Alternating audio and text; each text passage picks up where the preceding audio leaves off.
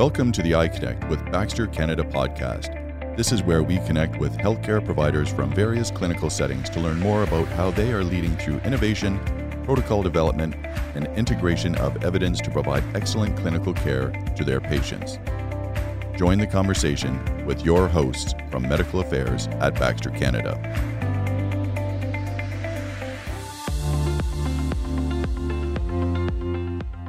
Welcome. Today I am joined by my co host and colleague from Medical Affairs at Baxter Canada, Mohammed Al Sukni. Our topic for discussion today is the use of plasticizers and medical devices. Specifically, our focus will be on the use of these in infusion administration sets and IV containers. There is a growing concern and interest in understanding the safety profile of these plasticizers, and our goal for today is to provide you with the current evidence that is available. So, thank you, Mohammed, for joining me. Um, maybe we can start with a brief introduction, Mohammed, of your background and um, experience. Sure, yeah. So I'm a pharmacist by background, and I have been working for the past six years uh, as a medical science liaison with Baxter with the medication delivery team. Fantastic. Um, so we'll jump right in and we'll start with uh, hopefully the easier questions at, at the beginning, and that is what is PVC? So PVC is uh, short for polyvinyl chloride, and it's uh, the world's third most produced synthetic polymer. Uh, it's created from the polymerization of the monomer vinyl chloride, which is derived from natural resources, oil, and salt. And how is PVC used in medical devices now? Well, because of its strength, uh, durability, flexibility, and relatively low cost, PVC has been used in medical devices for deca- decades. Uh, it actually allows patients access to safe, affordable uh, healthcare products. It's an easily sterilized and highly versatile material whose physical properties can be adapted to suit a w- wide variety of patient needs and applications. Um, can you tell us more about what exactly plasticizers are? Sure, yeah. So, plasticizers are chemicals added to plastics to impart flexibility. Historically, PVC has been most commonly plasticized with a group of chemicals known as phthalates. However, due to a growing body of evidence associating phthalates with potential health and environmental effects, regulatory bodies and customer preferences are shifting towards non phthalate alternatives. So, an example of a plasticizer is DEHP. What are some products that DEHP is frequently used in?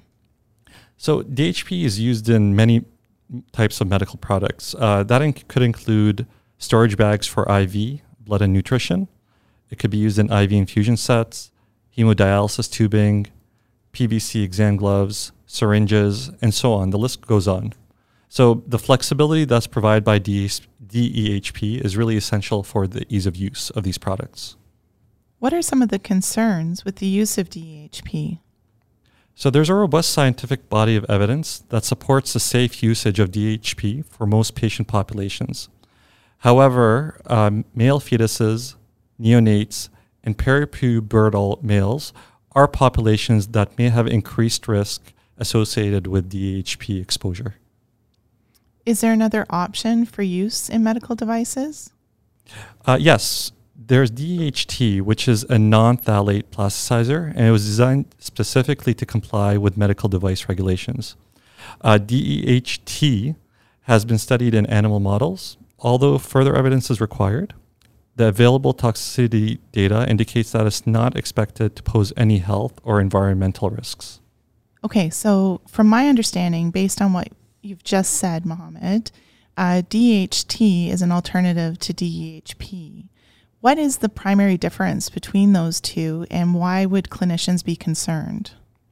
Well, I'd say because of its clean toxicological profile and strong performance characteristics, DEHT is an excellent non phthalate plasticizer, and it can replace phthalates in most applications, such as DEHP. Uh, for example, DEHT has widely replaced phthalate plasticizer in sensitive applications such as medical devices and children's toys. Okay, interesting. So I'm understanding more that really the risk of exposure is primarily focused around what se- seems like children, and that's why the push to move away from the use of these plasticizers in medical devices, children's toys, etc. Um, so, what is driving uh, the decision for consumers or clinicians to really move away from PVC?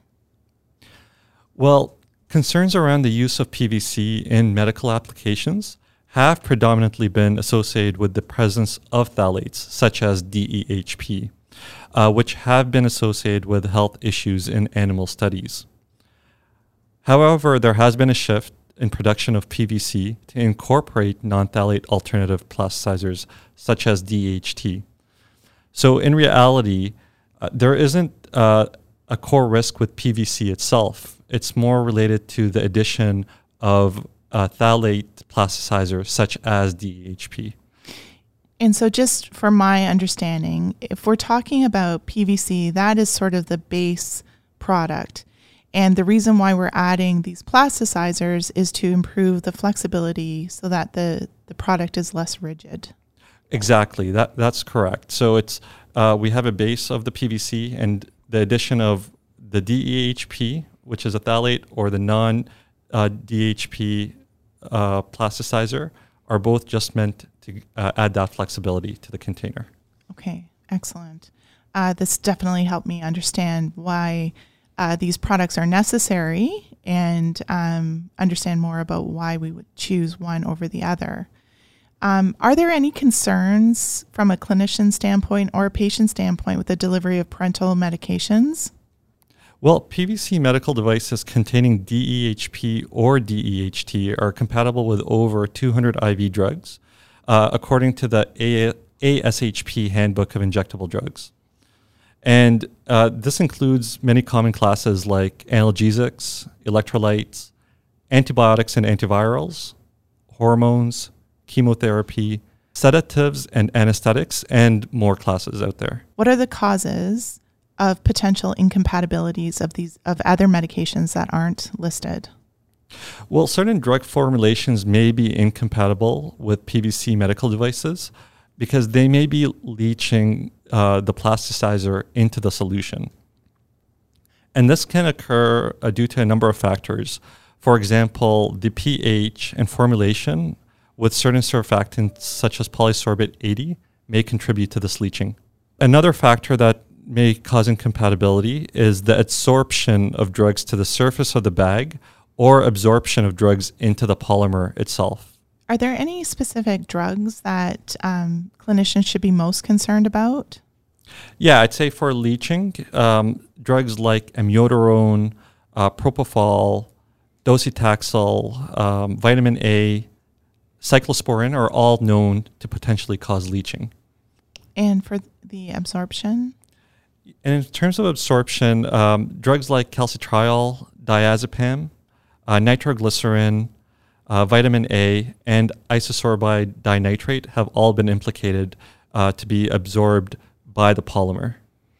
So, in those situations where you're giving those medications potentially, you'd really want to consult with all of the members of the interdisciplinary health team to make sure that the product that was being used was the most appropriate and compatible with the drugs being delivered, minimizing any risk to patients um, or potentially unborn fetuses um, and that type of thing. Precisely. And this is where uh, really considering the use of a non PVC product makes sense. So, most applications using a PVC product uh, is perfectly fine, as we've seen with the long list of compatible drugs. But in these specific instances, a non PVC product may be warranted. Thank you, Mohammed. This has been a, a fantastic conversation. And I know I have learned a lot um, based on our discussion. And I hope our listeners uh, will have as taken away as much information as I have. All right. Well, thanks for having me. Thank you, Mohammed. Thank you for listening to today's episode. Don't forget to subscribe so you won't miss our next episode. Please reach out to us by email if you have any questions, comments, or feedback. If you are interested in reviewing any additional information, we have included the links to some of the references utilized in the description of this podcast. Thank you for joining us for the episode of I Connect with Baxter. All of the opinions and experiences expressed in this episode are those of the guest speaker and do not necessarily reflect those of Baxter Canada. If there are other areas of interest you would like to see included on future podcasts, please email those to iconnect at baxter.com.